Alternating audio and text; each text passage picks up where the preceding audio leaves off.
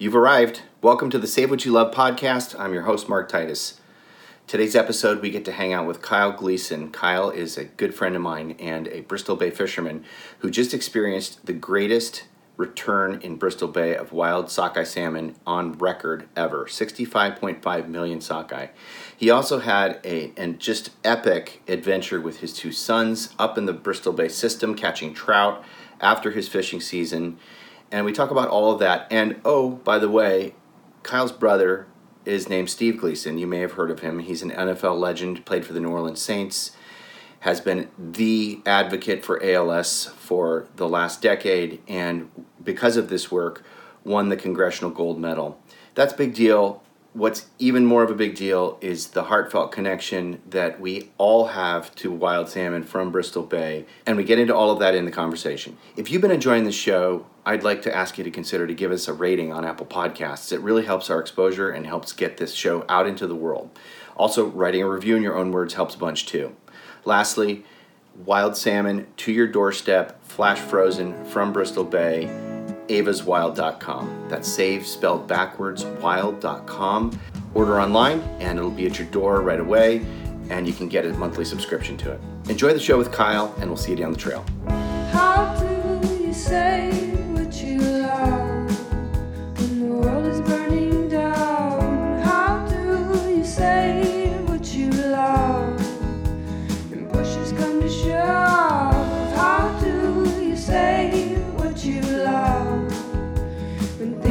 Upside down?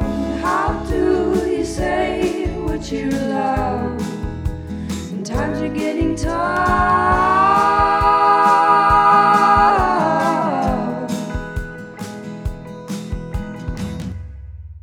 Kyle Gleason, welcome. Where are you coming to us from today? I am coming to you from, uh, I'll call it my second home in Fairfax, California. Cool. So that would, des- if it's a second, then there would be a first necessitated by that. So where would you call the first home?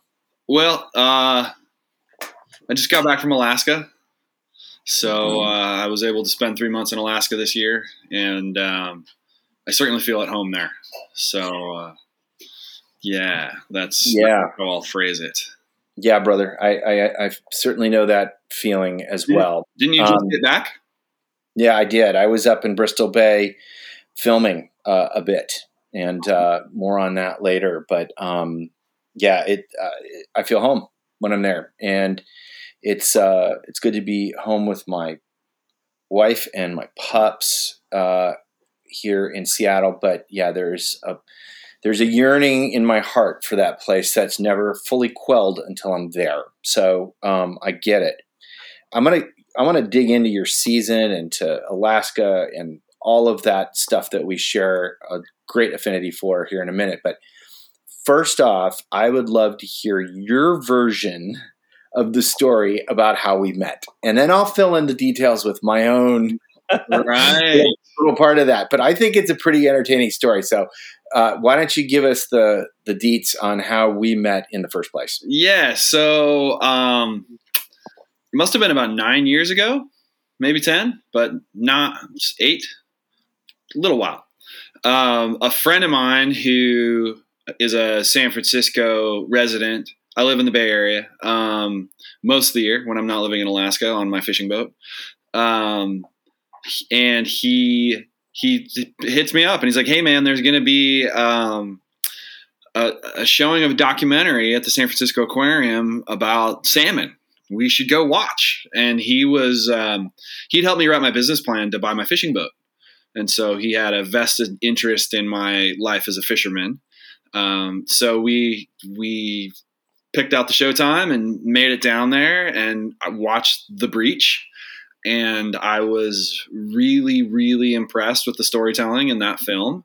And afterwards, there happened to be a Q and A with the um, writer, director, producer guy, and uh, his name was Mark Titus. And so I started, uh, you know, asking questions from people. Oh, why do you like salmon? And you know, how'd you get into making film? And I was like, yeah. So what do you know about Bristol Bay? and uh, I asked I, I asked a few questions, and then you're like, "Hey, man, I'd, I'd love to talk more, but I gotta I gotta get to the airport." And I was like, "Oh, that's cool. I'll just drive you." Um, so Mhm. I ended up driving you to SFO so you could catch your flight out. And on the way, we discovered that we have many mutual friends and that we have similar similar backgrounds. Uh, we come, I would say that as far as like a cultural identity, I, I understand your your cultural upbringing in like the 99th percentile as being similar to mine. Um, even though you grew up in Seattle and I grew up in Spokane, we're both kids from the Northwest. We're both kids that love to fish. We're both kids that you know went to parochial schools and then went to Catholic high schools, and we have mutual friends. And so it was there was an affinity of knowing when I when I met you. That is a rock solid encapsulation. And why is it that the guys sitting in the front row who pepper me with the smart ass questions end up being some of my best friends, like for the long haul? I don't get it. But that has been a similar trait. And um, that was wonderful. Yeah, not the least of which, what the uh, similarities anyway, were your your brother uh, Steve was my brother-in-law Johan's big brother in their fraternity at Washington State University, Yep. and on and on and on. Yeah, it was just it was spooky. It Vank is a coug as well, right? Absolutely, yeah. My wife's a coug. My brother's a coug. Her entire side of the family are all cougs. Uh, so yeah, we got a lot of cougar blood running around here. I'm I'm as you probably remember, all mixed up. Man, I'm a duck who roots for the Huskies, who's married to a coug. So you know that's about as schizophrenic as it gets. But anyway, um, that is a, uh, a another long story for another day. But um, I would love to continue on with your journey now, and if you could tell us just a bit about how you came into this work that you do in Bristol Bay. Like that's not something you just wake up one day and say, "I'm going to go be a Bristol Bay commercial salmon fisherman." How how did you come into that work, and what keeps you going? What keeps you sustained throughout? That's a great question. Um, the direct answer, how I came into the work, um, I have a, a very good friend, and as a young man, I met him in the Bay Area, and he was a hotshot sailor racing boats on San Francisco Bay, and somebody from a sailing community offered him a shot as a deckhand up in Bristol Bay, and he took it, and he ended up buying a boat, and then and when he bought a boat, he was like, "Hey man, you got to see this thing. I know how much you love the water." So just come on and check it out. And two years later, I bought his boat from him when he bought a different boat, and uh, that's the the succinct version of it. Um, the long story is that I've been in love with water since I can remember. Um, you know, I, I grew up a very long ways from the ocean in Spokane. Um, but I remember a kid uh, being a child, like, you know, four, five, six years old, and, you know, like going to the Eagles health club spa thing with my dad where he would go swim laps and I would just play in the pool for hours and hours and hours. And I remember the lifeguard, you know, being like, oh, there's that little fish again. Um, and then, you know, some of my most vivid early memories are of going fishing with my dad. And, uh, I, you know, I remember the first fish I caught over 12 inches, you know, I was seven years old. I caught a, a rainbow trout out of Sprague Lake. And it was the one fish we caught all day that like broke the skunk. And as a child, I remember thinking, oh, I want to be a marine biologist when I grow up. And, um, I ended up, uh, choosing not to pursue athletics in college. I come from a pretty renowned athletic family, and uh, instead I went and followed my heart, which led me to Peru via some contacts I had at my high school. And I met a priest down there, and he said, Hey, while you're in this country, you need to take a look around. And I learned how to surf while I was in Peru, and suddenly my love for the ocean just kind of overtook my life. So then it was like, okay, I'm going to follow my desires. And I wanted to live near the ocean. So I started doing construction work on yachts, like yacht repair stuff, yacht carpentry, restoration work. And in that pursuit of the water and the closeness to the water, I met my friend in that community who sailed, who offered me the gig in Bristol Bay. and uh, to have somebody offer me the opportunity to make money fishing, which is something I've just been so passionately fond of my entire life. Do I love to fish more than I love to surf? I don't know, but nobody's paid me any money to be a surfer yet. So, um, you know, the opportunity to make money fishing, I was like, sure, man, sign me up. I love this idea. Um, and I went to Naknek. I was curious, but I was also super motivated to get up to Alaska because I knew if I got there, I could bang around and do a little bit of fly fishing. So, I, regardless of whatever happened with the commercial pursuit of commercial fishing, I um, I knew I'd be able to sneak off and catch a fish or two on the fly. And so I went to Naknek and I remember like being in Naknek as a greenhorn fisherman and I'd work really hard and get my jobs done. And then I'd trudge across the tundra and find the lake where I could fly fish for pike and I'd catch all the pike I could behind red salmon cannery. And I'd hitchhike up to King Salmon Creek and I'd, you know, catch little rainbows in King Salmon Creek. And, you know, in between openers and Egegik, I remember like trying to floss sockeye, you know, like, so, uh, yeah, I've um, I've always really loved fishing, and um, so that's how I got into commercial fishing, and and you know it's it's just another beautiful thing for me to pursue with all of my heart. Um, you know, I'm also a general contractor, and when I meet contractors that do better than me, I'm like, hey, good for you, man. And when I meet fishermen that do better than me, I want to sink their boats. so, like, it's, I can honestly say it's like the one. Broken like a true fisherman. yeah, you know. Um, so it's fishing is the one thing that it just takes all of my soul you know, in my pursuit of it. Mm. It's the one thing I want to be the best at. And I know that I never will. And that keeps me very humble. Um, you know, one of my approaches as a fisherman is to uh, always have a friend who's better than you at whatever it is. You know, in the commercial fishing world, is that a guy in my radio group or a girl in my radio group? Because there's some girls in my radio group that kick my butt. Um, but uh, you know, is that to have somebody in my radio group that knows Ugashik better than me, or the Noosh, or upriver stuff in the Kvichak? You know, as a as a bass fisherman, you know, it's like, oh, this guy's really good at crankbaits, or you know, and as a fly fisherman, oh, here's a steelhead junkie, and he knows it better than me. And uh, you know, in all of the different pursuits of fishing that I have, there's really only like one spot that I'm like, I might be the best guy in the world at that. but uh, in all the other places, there's so many better than I am. All right, man. You okay? You lit up about 15 lights. I don't know if we're going to hit all of them because um, I do want to keep this moving along, and we're going to come back to that one spot for sure. That you are the man, and I'm pretty sure I know where that is.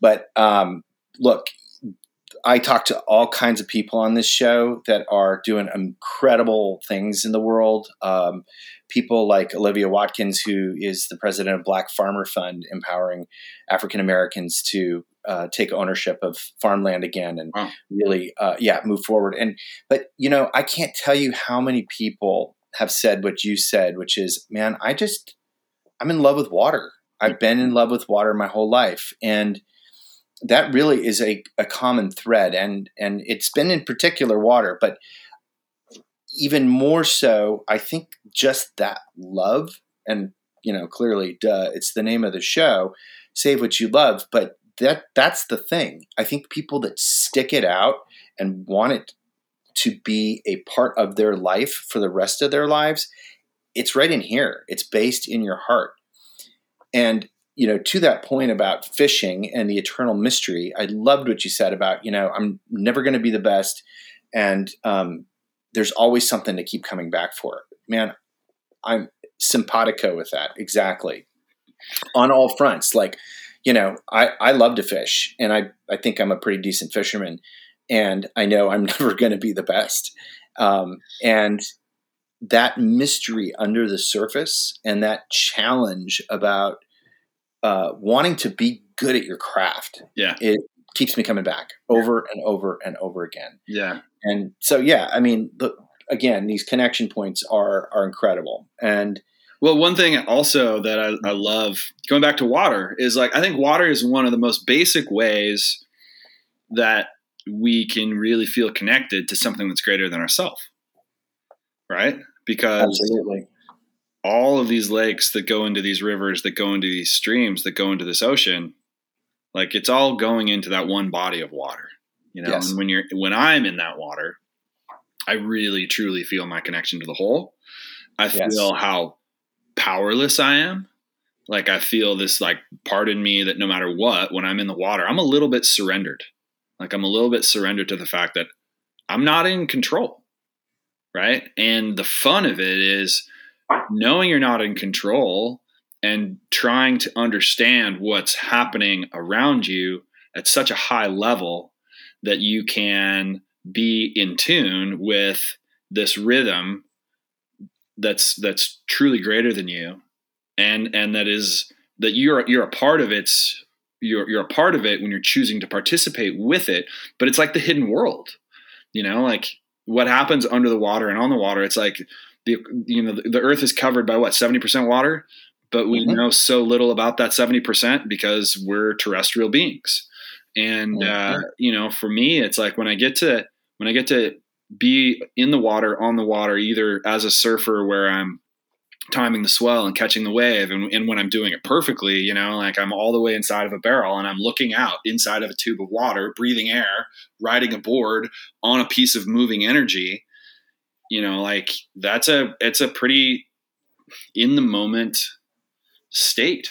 And you know and the same thing when i'm like analyzing water and looking at a rip in the middle of the Kvichak going oh my gosh the fish are on the east side of the rip or they're in the dirty water instead of the clean water and i lay my net out and suddenly my, my net lights up because i'm able to see the secret language that the natural world is is speaking to me and understand it. And i guess it's the part that breaks my heart is the part of me that fails to understand when the language is being spoken right? Like because i feel like the Mhm. language of understanding with water is always there for us if we are perceptive enough even if we we can try really hard to hear it but we don't always perceive it. And then we see those that understand it better than us and we go oh man you know and and then we can attempt i can attempt to you know try to learn try to become more fluent in that language of water understanding but um, it will forever leave me with something to strive for in a way that will humble my soul. Yeah, man, absolutely. I, uh, surrender is what you said, and it, it i don't is- know if that makes sense.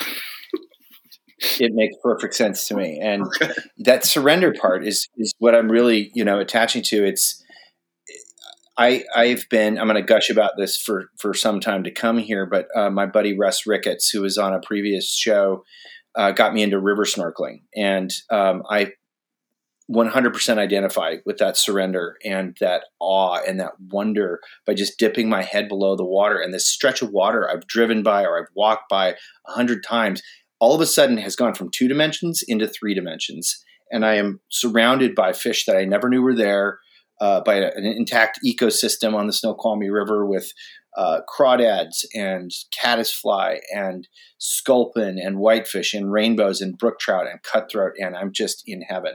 Mm. And you guys I have whitey whitey's in the snoqualmie Yeah, Absolutely big. Wow. There's I- one. There's one that lives in this hole that's like, I swear to God, he's ten pounds. She's ten pounds. Yeah. It's just this massive whitefish. I love But, like- fish, man. They're so Yeah. ancient. Like their archaicness of them. Every time I see a whitefish or catch one, I'm always like, this the ancientness of that fish. I have so much reverence for. They, they, yeah, they are ancient, and they uh, in the water when you're in the water with them, and the the lights coming through just so they sparkle. They sparkle with this gold kind of glint, and they're they're gonna get poo pooed as sport fish. Uh, people that eat them love them, Yeah. and you're right, they're ancient and they're kind of wise, and they just kind of hang around the bottom and don't don't expend too much energy and come up when they need to. It's they're beautiful, and um, and you you know man the poetry you just laid on us with looking down that pipe riding aboard in the water, consu- you know, encompassed by water, but still breathing air as a terrestrial being. And I, I hope I don't get too decrepit, you know, fast enough so I can still learn to get sort of proficient. You're like on the pro circuit on surfing. I've done it once or twice in in Hawaii. A friend of mine, Rob, got me up on a board, and even that was like miraculous. And yes, all of this is poetry in motion, in liquid form. I mean, David James, David James Duncan talks about it with the the um, ocean producing the clouds coming off the ocean and into the mountains, and the earth connecting with the sky, and the love that exists there. And it's just it's so true, man, and it's all connected. Well, a, a dear And- friend, oh, can I can I interject quickly? A Yeah, dear go, friend go. of mine said to me once when I got to Naknek, and we were you know we're going out to fish, right? And I was a greenhorn. My friend Tyler Rasmussen says to me, he's like, "God, I love this place. It's where weather is made." Yeah, and easy to see that when you're standing in the middle of it. Yeah. let's let's let's hover right there. So we're talking about Bristol Bay, and you rattled off a bunch of names that I'm familiar with because I've spent a little bit of time there. Sure. Uh, most of our listeners are not familiar with. So you you were talking about Ugashik and Kvichak and uh, and can you give us a little bit of a lay of the land of the landscape there? What are you talking about when you're talking about all these different names? Sure. So there's, um, you know, there's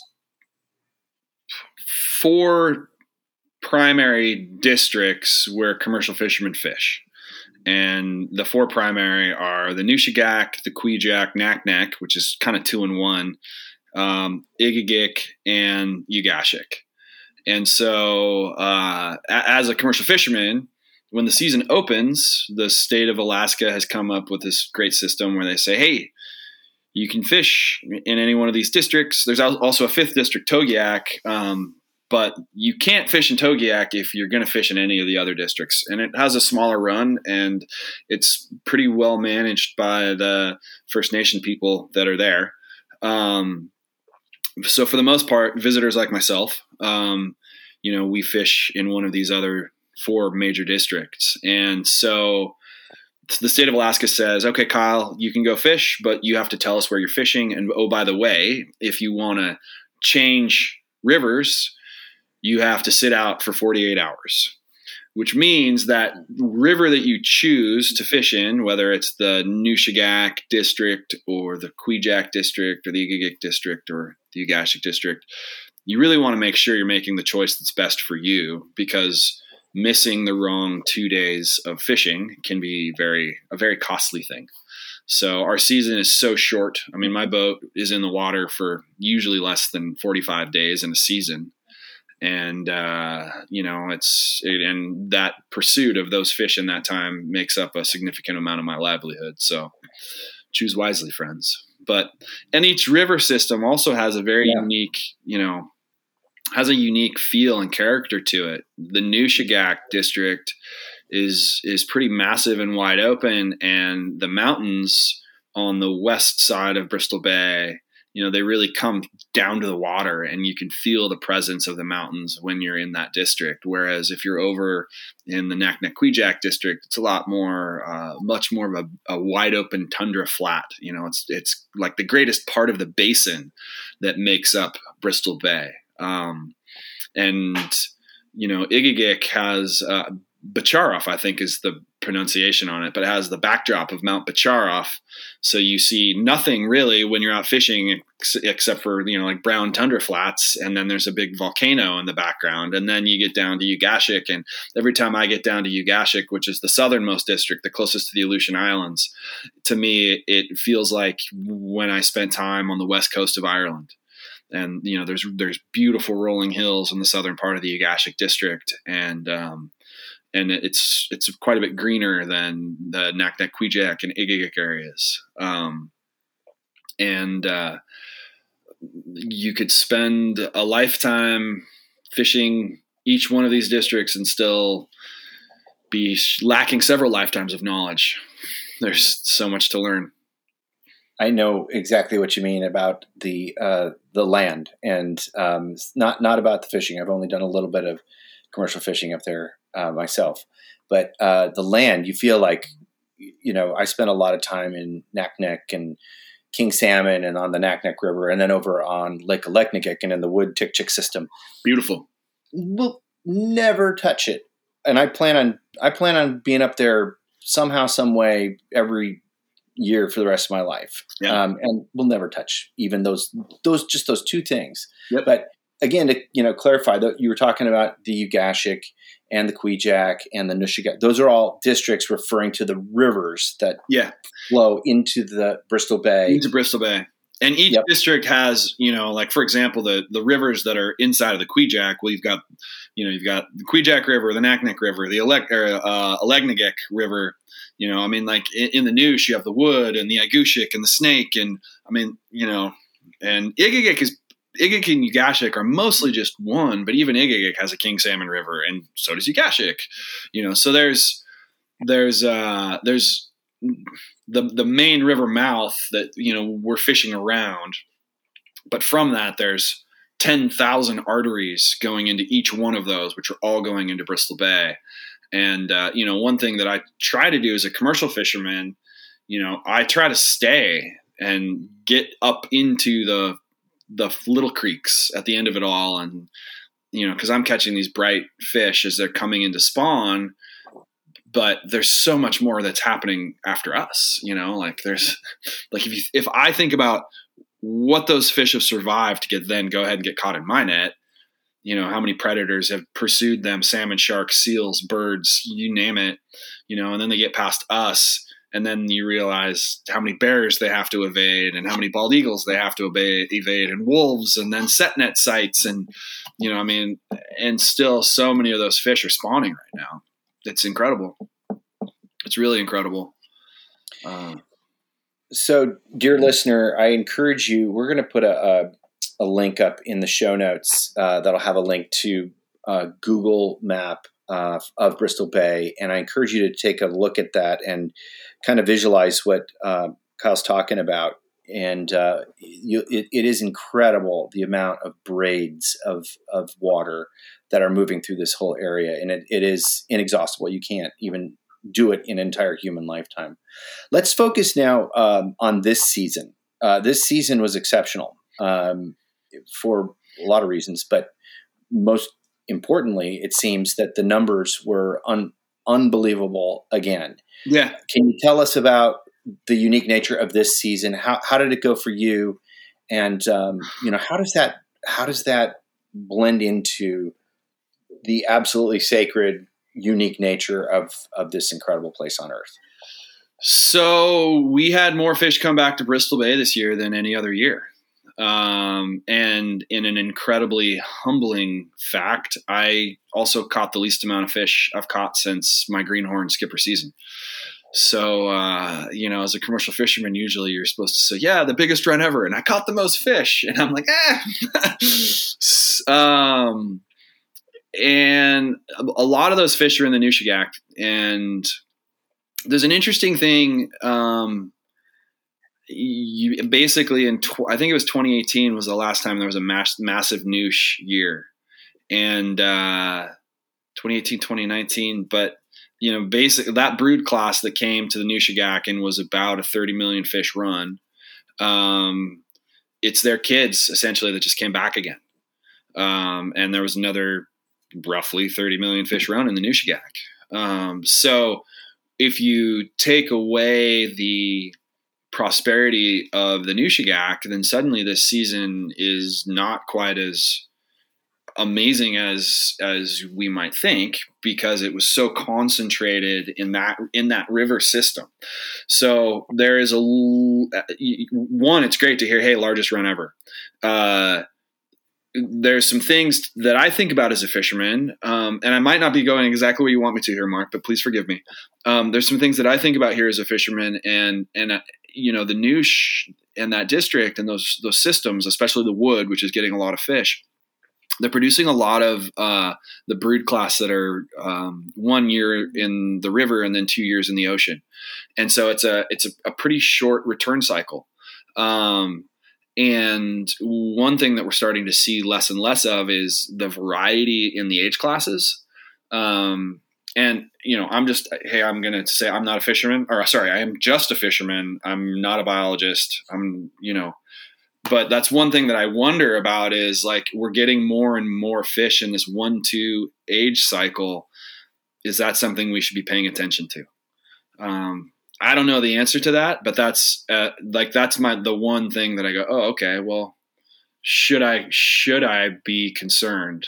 Um, and then uh, the other side of the coin is, well, shoot, sixty. What was it? Would they come in at 63, 66 million? This year was uh, the the last number that I saw was sixty five point five million. Yeah, 65 and a half million salmon, and I man what you know like i wish i could say that it, it, was like oh what a year for me it wasn't um I left the noosh and too early. And I had friends that had the season of their lifetime, and I heard stories of like, oh man, dude, we were just trying to get our nets in. Um, and I, I, I didn't have that experience. I had an experience fishing in Egegik and mostly in Egegik where we were expecting the run to show up and feeling like it never quite came. And Egegik came in 4 million fish under its forecast. So in the slice of abundance where I was, we actually spent most of the season in a feeling of scarcity and understanding. You know, our brothers and sisters over in the Noosh were nailing them, and we're going, "Oh man, we really maybe should have made a different choice." Um, and that's fishing, man. fishing. Every type of fishing, yeah, it, it, always experiences that, you know, and um, you, the big picture I'm hearing from you though is about diversification and yeah. that how important it is. And I think that that really ties into a nice little segue here. Um, in our film, The Wild, of which you are an associate producer, yeah, uh, the folks that would build the proposed pebble mine in the headwaters of this incredible place you're describing here, yeah, make a claim that they would only harm theoretically if there was a disaster with their mine site 0.002% of the fish in Bristol Bay because it would only harm this one little area in their in air quotes little area sure. up near Lake Iliamna and what we talk about in the in the film and I think is just so perfectly illustrated in the narrative that you're giving us here today is that diversity is critical oh, yeah. to salmon. It's diver- It's critical to all life on Earth, but that 1.002 percent could, in fact, be the most important part of this ecosystem in a given year or in a given decade. Yeah. So making the assumption that oh it's just a little system up there and it hasn't done really well for the last 10 years 5 years whatever yeah is totally erroneous because it, everything in this system, which is still perfect because it's perfectly intact, it is not uh, cut apart by roads or pipelines or culverts or anything else yet. It is entirely dependent upon its diversification. And I, I think that you can't emphasize that enough. So when you're when you're looking at this issue and you're looking at Pebble and, and, and you're talking about this amongst your friends, uh, fellow brothers and sisters out there on the fishing grounds. Why is this issue something that has really brought you together? You know, you mentioned earlier about like, hey man, I'm competing against that guy. I, you know, I'm going to sink his boat, like because you're competitive, you're fishermen. But what's incredible is like, not only is it commercial fishermen, but it's commercial fishermen and sport fishermen who have come together, and, and tribes and government and and all of them. Yeah, right. Yep. So it's like what is that point of unification about this issue? And why is this matter of sustainability in Bristol Bay so important to commercial fishermen? And why do you and why do you adhere to it so strictly? So i um i would call myself a worshiper of the wild. You know, people talk about rewilding. And I, I left home at 18 and I moved to South America. And at one point, I spent three months paddling through the Amazon River in a dugout canoe. And uh, you know, at one point I spent three months alone on the lost coast of Humboldt County, living in a shelter and surfing every day. And, and I remember when I left the lost coast after three months and I went and visited my brother in New Orleans, I had this conversation with him where I was like, I don't know that I'm going to be able to join society. Like, I don't know that I'm going to be able to assimilate because I'd spent so much time in the pursuit of remote, far flung places. Um, and the concept of like living in a city and having a job and all of that, I, even though I'm a human being and that seems to be like what we do, I wasn't sure that I would be able to successfully achieve that. Um, and Bristol Bay and discovering Bristol Bay for me was the first time where I was actually able to work in a way that enhanced my worship of the wilderness and the wild. And to have found that has saved my soul. I don't know how else I can say it. Um, and simultaneously, I've spent most of my adult life well, I've been in Bristol Bay for 10 years. I'm 40. That means for 30 years, I was heartbroken that nothing was intact. Like, I saw activists and I was like, you're wasting your time. Like, we lost already. like, why do you care?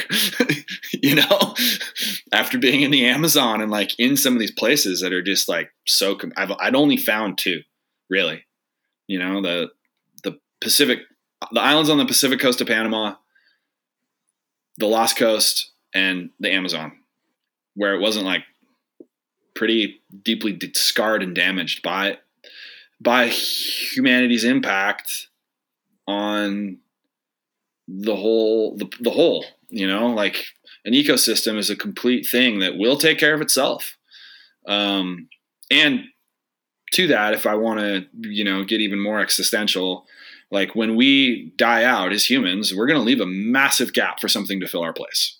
Like it will be, life will go on and we won't be impeding its evolution anymore. We'll be leaving a giant space for something to fill.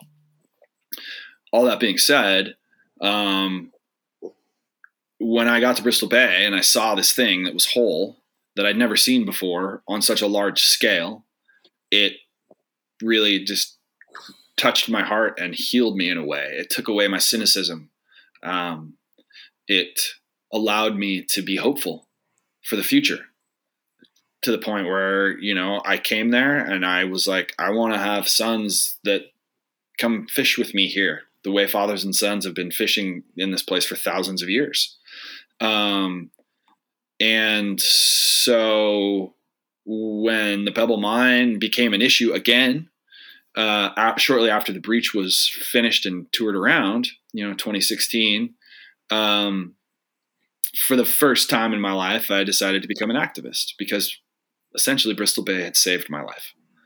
It'd given me a reason to be hopeful that I could be a fully wild, fully integrated human.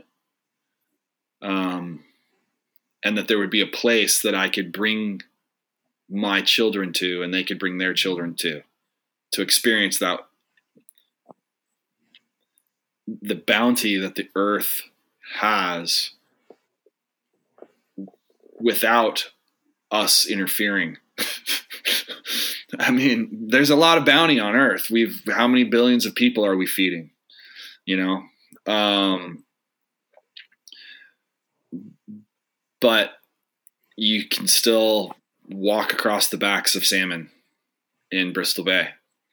Yeah. And uh, so when the threat of Pebble Mine really came back to the surface in 2016, um, you know, from a selfishness standpoint, it's like, oh, I make money in Bristol Bay. Of course, I want to protect my income. Um, but that's not really it. You know, it's really about how many intact ecosystems do we have left on Earth? And at this point, I think we're smart enough as a species to promote the preservation of what's still completely intact. Like I understand that we have to we got to live here, we have cities, you know, we have impact and simultaneously like a completely intact wild ecosystem is absolutely worth saving. So that's that was my motivation to get involved. Um, and that's beautiful, man. And and um, and you know, I've seen you in action. We've gone to DC together, and um, and yeah, it is it is work. It is activism. Um, and now you, like you said, your dad, and uh, I know you got to take your boys fishing after the commercial fishing season. You guys got to go fly fishing together in Bristol Bay. What was that like? And what, what did it mean to you as a dad? I said to my, I kept two deckhands with me when my boys came up. After the season, we, um, we ran my boat from Naknek across the Kvichak up into the Noosh and then all the way up the Wood River to Lake Aleknagik and it's one of the few lakes that I have an old slow prop boat, and it's one of the few lakes that you can get an old slow prop boat up into pretty easily. And uh, you know, we had to dodge a few rocks and got stuck a few times on the way, but we made it off and and got to Aleknagik. And uh, it, it was. Um, I said to my I said to my deckhands, I was like, I looked at my boys and I was like, "Hey guys, we might not have had the best season, but we are highliners in happiness because this trip was so incredible, man. Um, I got to put my children on board a boat that, you know, I've rebuilt, stripped it all the way to a bare hull and put back together again. They know how much work I've put into it. Um, I, I got to initiate them into the oldest tradition we have as humans. You know, like we've been fishing since there's been a shore.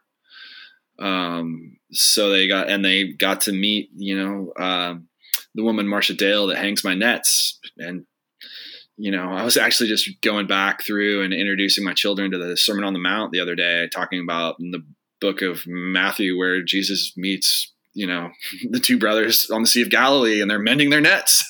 And i'm like hey you guys learned how to mend net this summer. They've been doing it for a long time. Um, and uh, so the to be able to bring my children into a tradition that is so much greater than me you know a timeline that's ancient uh, it means a lot. And to have them you know pick fish out of a net and we traded our salmon for diesel and then we ran up took that ran up the wood river got to lake aleknagik and we got to see a lake that was just teeming with fish staging to spawn I mean, so many millions of fish swam up the Wood River, and you, you know, you could the lake's crystal clear. So we're driving on the lake, and my boys are standing on the bow of the boat, and there's just thousands and thousands and thousands of salmon below them, and uh, you know, we're we're we found we rented a jet skiff from a pretty kind family up there and we ran it up the Agulowak River and we're catching rainbow and grayling and they really got to see the whole process of like hey this is how we catch them in the nets and they get past us and they go up into the lakes and this is where they stage and we got to walk up little teeny tiny creeks and see you know sockeye spawning. And and you know some of the some of the um the dogs or chums were also spawning as well. And they got to see you know bears picking fish out of the river and uh, you know eagles eating carcasses of spawned out fish. Um, so that in a in a 10 day window you know they got to see the industry of Bristol Bay and the chandlery and the work that the you know that we're we're doing to take care of our boats so that we can go do this every year. And then they got to see you know the other side of it to the, the far-flung super remote places where very few humans go and watch these fish spawn in streams that they've been spawning in for uh, longer than i've been here man. And so as a father to introduce them to all of this, you know, I felt blessed beyond belief that I could share such an amazing experience of wilding with my children and to be their steward in it. Like, what a gift, man. Like, in my, if my 40 year old self would have stood with my 19 year old despondent self who felt completely broken and disconnected from the world and unable to interact and unsure of how he was going to be. And he said to him, You're going to give your children this. And I showed him that experience. By God, that 19 year old kid would have had a lot of peace in his soul. You know, like, Mm. I can't believe it, brother. I can't believe that this is my life. Like, I'm such a blessed man. I happened to see your Instagram posts when you were just finishing that, and you were just I could I could feel the water gushing out of you. I could feel the the life, the love, the grace about what a perfect blessed week and you know time it was and I, I saw the images on your kids faces and I man I knew exactly like that that place of bliss, that place of contentment, where literally you didn't need another thing. It was just apparent. And I, I try to make a, a rule to not make suppositions about how other people are going to react or what they're thinking. It's it's not my job to do that. It's not my experience. But I can tell you with a, a great degree of certainty that your boys are never going to forget that, man. Yeah. That that is a gift that uh, is going to carry on for generations, and you should feel that welling that's happening in your heart right now is justified. Yeah, thank you, brother. I want to talk about um, another member of your family, your brother Steve. Uh, he makes an appearance in our film in the wild, and um, a lot of folks out there know him, but some folks don't. Um, he's also a fisherman, and the moment that he appears in the wild is is a really poignant moment for him, and, and I think for for anybody that watches the film. So for for those of you out there who don't know Steve, Kyle, can you can you tell us who your brother Steve is and why was that moment that we try to depict in the film with some semblance of grace so important and so poignant for him? Um, so my brother Steve Gleason, uh, he he's a giant among men, um, and he played for the New Orleans Saints for eight years, and then shortly after he retired, he was diagnosed with um, amyotrophic lateral sclerosis, and he has been living with ALS now for I want to say twelve years perhaps. Um, and an ALS diagnosis at best is um, uh, a, an extremely accelerated timeline of functional use of your body. So my brother, who's 12 years later alive, uh, hasn't moved a muscle in 10 years. Um, and he hasn't been able to breathe independently for the last yeah yeah 10 about 10 years. Um, and most humans uh, are dead within two and a half years of their diagnosis. So when he received that diagnosis he decided to wander as far as he could while he was still ambulatory and he and his wife michelle drove from new orleans louisiana to all the way up to alaska. And um, one of the things that he really really wanted to do before he lost functional use of his body was catch a salmon on a fly rod.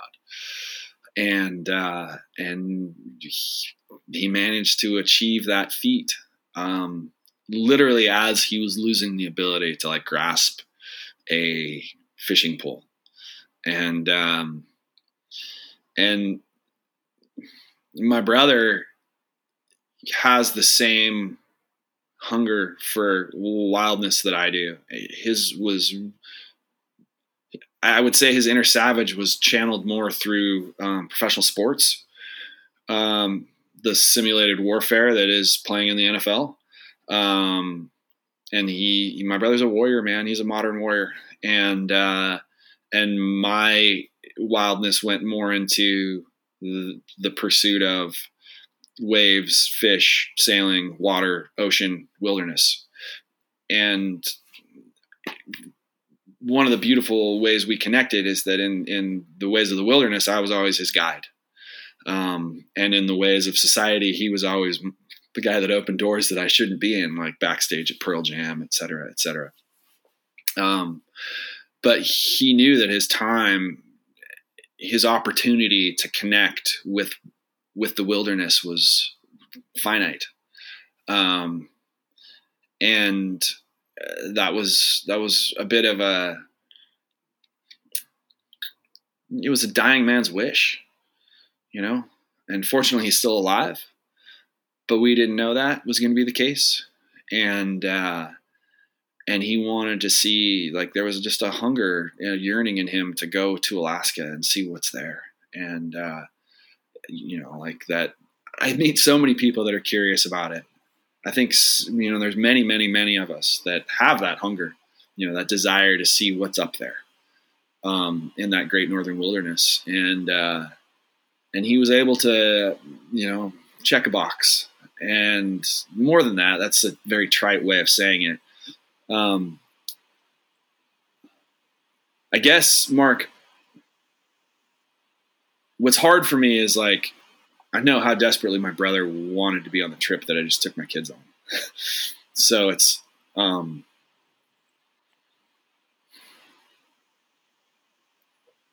he had that moment, uh, and he's he's had an amazing life and he has ma- many amazing things. But uh, there's a deep, there's still a hole in my life where he and I are no longer to be able to be friends the way brothers, the way we used to be, and it's hard.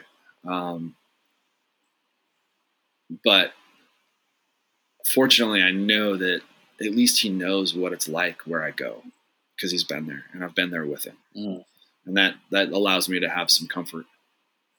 Um, I don't know if I answered that how you wanted me to, uh, but um, man, you're you're telling such a beautiful story today, and um, I know you really well, and I know Steve really well, and I know Bristol Bay really well, and I'm still just taking a whole new journey with you with with what you're describing, and and I know our listeners are as well. Um, couple last notes on um, on Steve in the film. Um, first of all, there, there's a film bearing your family's name, Gleason. Yeah. Documentary. Hey, do you know that I took the film footage and didn't get a credit for it where he caught that fish?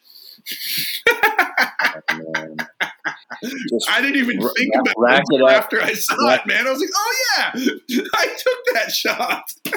rack, rack it up in the long list of omissions. Just, and, just giving uh, you a hard time, buddy. I love you. And, well, that's what I know, man. That's what we're, we're here for each other. Um, it's an amazing film, Gleason. Uh, it's widely available. Please check it out. Um, Steve, your brother, also. I didn't get video credits in that one either, and I took a bunch of those shots also. All right, man. Let's air out all the lines. Like, let's you hear that? Uh, Steve, he's also royalties. Royalties, please. Um, your brother also won the Congressional Gold Medal two years ago, uh, which is, you know, reserved for a very few amount of citizens in our country, and um, it's so well deserved. Uh, the work that he's doing has never been stronger. Um, I follow him on Twitter, and uh, you, your brother's a freaking like you said. He he is just a giant among men. He he has grown stronger as the years go on. I mean, he's a sage. Yeah. He's a prophet, and um, and uh, I encourage you out there to to check out Steve Gleason um, in all of the the social uh, aspects that are out there. Can I tell and, a quick story about Steve? Uh-huh, absolutely. So, uh, one dude sat on his front porch all the way through Hurricane Ida, and is still at home. He's got a generator running. Things are good. Team Gleason's doing a lot of outreach to um, you know the ALS community in Louisiana right now to get them resources to you know keep people alive. So that's really important work. Um, but you know, it was a real highlight for him to sit out on his porch. You know, they built a little shelter where he could be dry and just like feel the storm, man, because that's that's what he gets to do now. Um, That is epic. and and then you know, not too long ago, we were having a check in, and uh, I was like, "Hey, man, how's it going?" He's like, "Good. I I meditated blindfolded all day today." And I only needed to ask myself three yes or no questions, and I didn't miss being able to move. I was like, oh, that's a pretty good day. what a dude.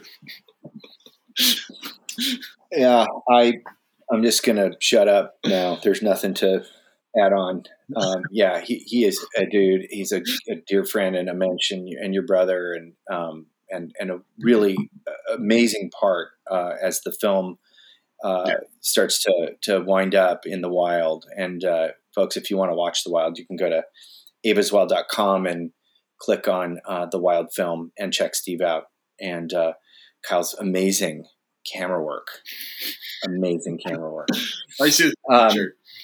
Yeah. So speaking of starting to wrap this rascal up, I mean, we've been talking about this, I think, in kind of oblique ways here, but um, we all deal with trauma in our lives at some form, way or some form or varying degrees of it. But we all, we all, we all do. I mean, life is, is traumatic coming out of this incredible warm place for nine months and get, getting smacked into the cold and having no idea where you are, separated from this cord that you were attached to your mom with. So there's there's you know clearly um, no inference here at all that uh, my trauma is anything like uh, somebody who's experienced intergenerational trauma as an indigenous person, for instance.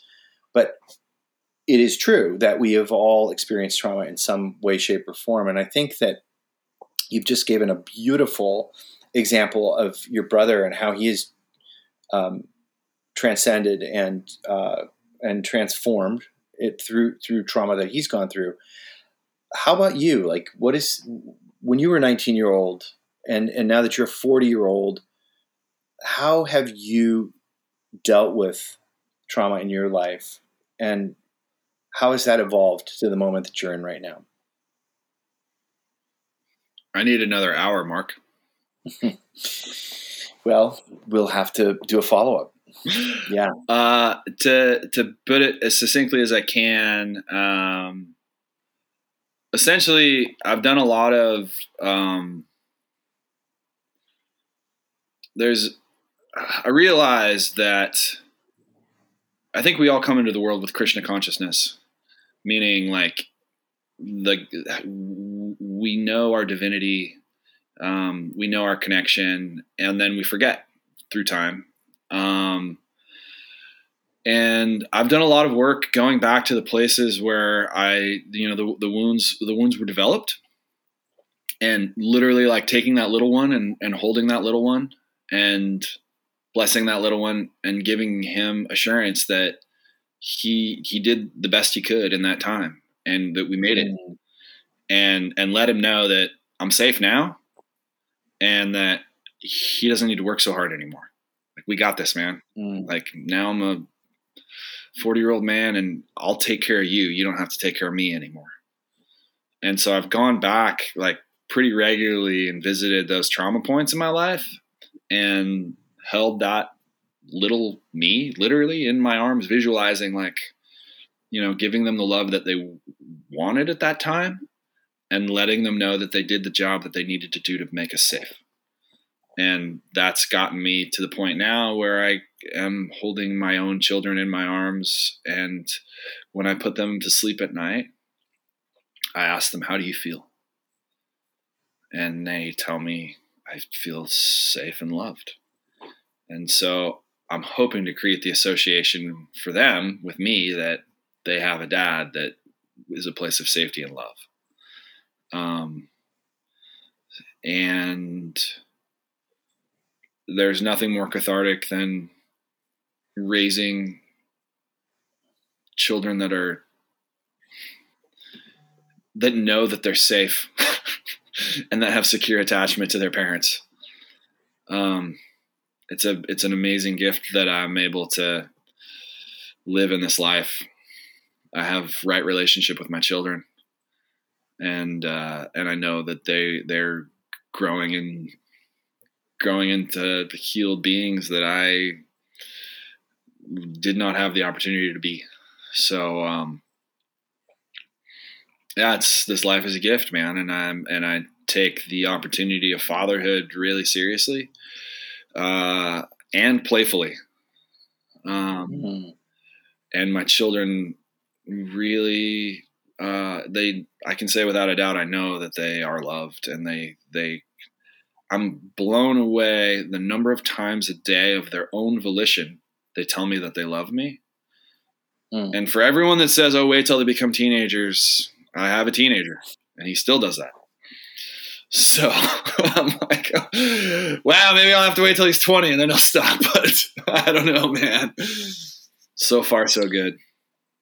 Well, you're doing something right, man, and um, I'm looking forward to meeting those boys one of these days. Um, and I love what you said about playfully. You know, like recently I was looking at the root word of uh, human, hum, humor, humus of the earth, and humor. Having that in, embedded into our experience on this planet, I think, not only makes it bearable, but it is a gift that we give each other. Mhm. So, uh, amen to that you're right. We're going to need another session, so we're gonna we're gonna plan on that. We're gonna check in from time to time. Sure. But on on the wrap up today, um, I I promised you and our audience, and so I'm going to make good on that. That you are a master of one type of fishing, and you know a lot of folks get in their head. I've I've certainly been there myself of in this purist mentality that I've got to catch only rainbows on a dry fly on a perfect fall day in the perfect river. Like fishing is fishing and it is connecting if you're doing it right. So k- give us give us the thumbnail of where you are best as a fisherman and why that makes you feel so connected. Um, yes. Okay. Happily. So, fishing from my rowboat around the Marin Islands uh, on San Francisco Bay, um, I will occasionally have a day where I will catch a striped bass from a boat I built with a rod I made and a fly that I tied myself. And uh, you know, if it's kind of nice when it all comes together like that. Um, but the place that I am the best fisherman is a spot called Kent Lake by my house. And uh, you have to ride your bike about seven miles to get into it. And I don't mind telling people about Kent Lake because nobody's going to work that hard to get to it. so very few people go there. Um, and I, for a, a long time, it was the wildest place I could get to in Marin. And I would go back in there and, you know, on a good day, catch 30 largemouth bass on a crawdad jig and a bait casting rod and just have a hoot, man. So, uh, my favorite fishing is the the fish that I can catch however they need to be caught. so um, sometimes it's on a dry fly in a perfect Alaskan stream, and uh, you know sometimes it's with my uh, with a poke pole in a tidal cave on the coast of Marin County, and sometimes it's with a big net in the middle of Egegik. So it's all fishing, man. I love it all. and it's all part of the mystery and that's what keeps us coming back all right so we're going to wrap this rascal up here but um, we do this little bonus round at the end if you've been listening you'll know what's coming uh, so kyle this is all facetious so we're just making up a big fantasy here and in, in this time where things are so tinder dry and um, as i knock on wood here let just in the imagination in the abstract let's just say your house were on fire and you could only bring out one physical thing. Uh, your, your family's already out, pets are out, living beings are already out. But if you could only bring one physical thing, what's that thing? My wife's altar. Hmm. There's a deliberate thought process involved. I'm just going to let that rest. Yes, I'll let that rest. And for, what it is, that's I think that's a, a fine answer. Absolutely. And it's unique. No one has ever answered that to this point. To this point. All right. Let's go to the more metaphysical. There's two two things about two traits about you, two metaphysical traits about you, like generosity or things like that. Sure. What are those two things that you pull out of the fire and take with you? Oh. Um, yeah, two traits of mine that I need to keep no matter what. Um, one, I had a dear friend say to me on my 40th birthday, "You love undefendedly." So, I think that's probably pretty important to keep. And then the other one is my need to be wild. Mm-hmm. Yep. Is there anything you'd leave in the fire to be burned up, purified? Yeah, my fear. Yeah, yeah, that is I- such. a I'm going to good one. revise that statement. My unnecessary fear. Okay, good point. Sometimes fear is necessary for survival, but yes, I it's it's so true. Fear is just such a root of all things malevolent. Um, Kyle Gleason, you are a dear friend, and uh, what a great conversation today. Um, if folks want to check you out on social media, and I, I know you do that a little bit, but if there's if there's anybody you know anywhere that you want to have send folks to to check out the things that are important to you, where would that be? Uh, teamgleason.org. And that's probably the big one, teamgleason.org. Um, and then the other one is hit me up on Instagram if you want to go fish. Uh, KG and the fam is my handle. Um, you'll see some pretty amazing pictures of the trip that my boys and I just took. Yeah, I, I highly recommend a little uh, trip down that lane. All right, Kyle. Uh, till till next time. And here's an incentive to come back. We got to hear about your story of the shark at sundown. So, as as inviting as that is for you, uh, dear listener, let me tell you, this is a story for the ages. So we'll have to tune in next time for uh, part two of the Kyle Gleason series. So for today, brother, thank you for being here, and we'll see you down the trail. hey, Mark, never let the truth get in the way of a good story.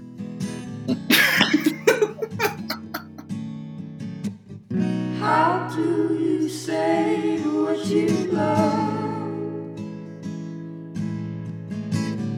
How do you say what you love?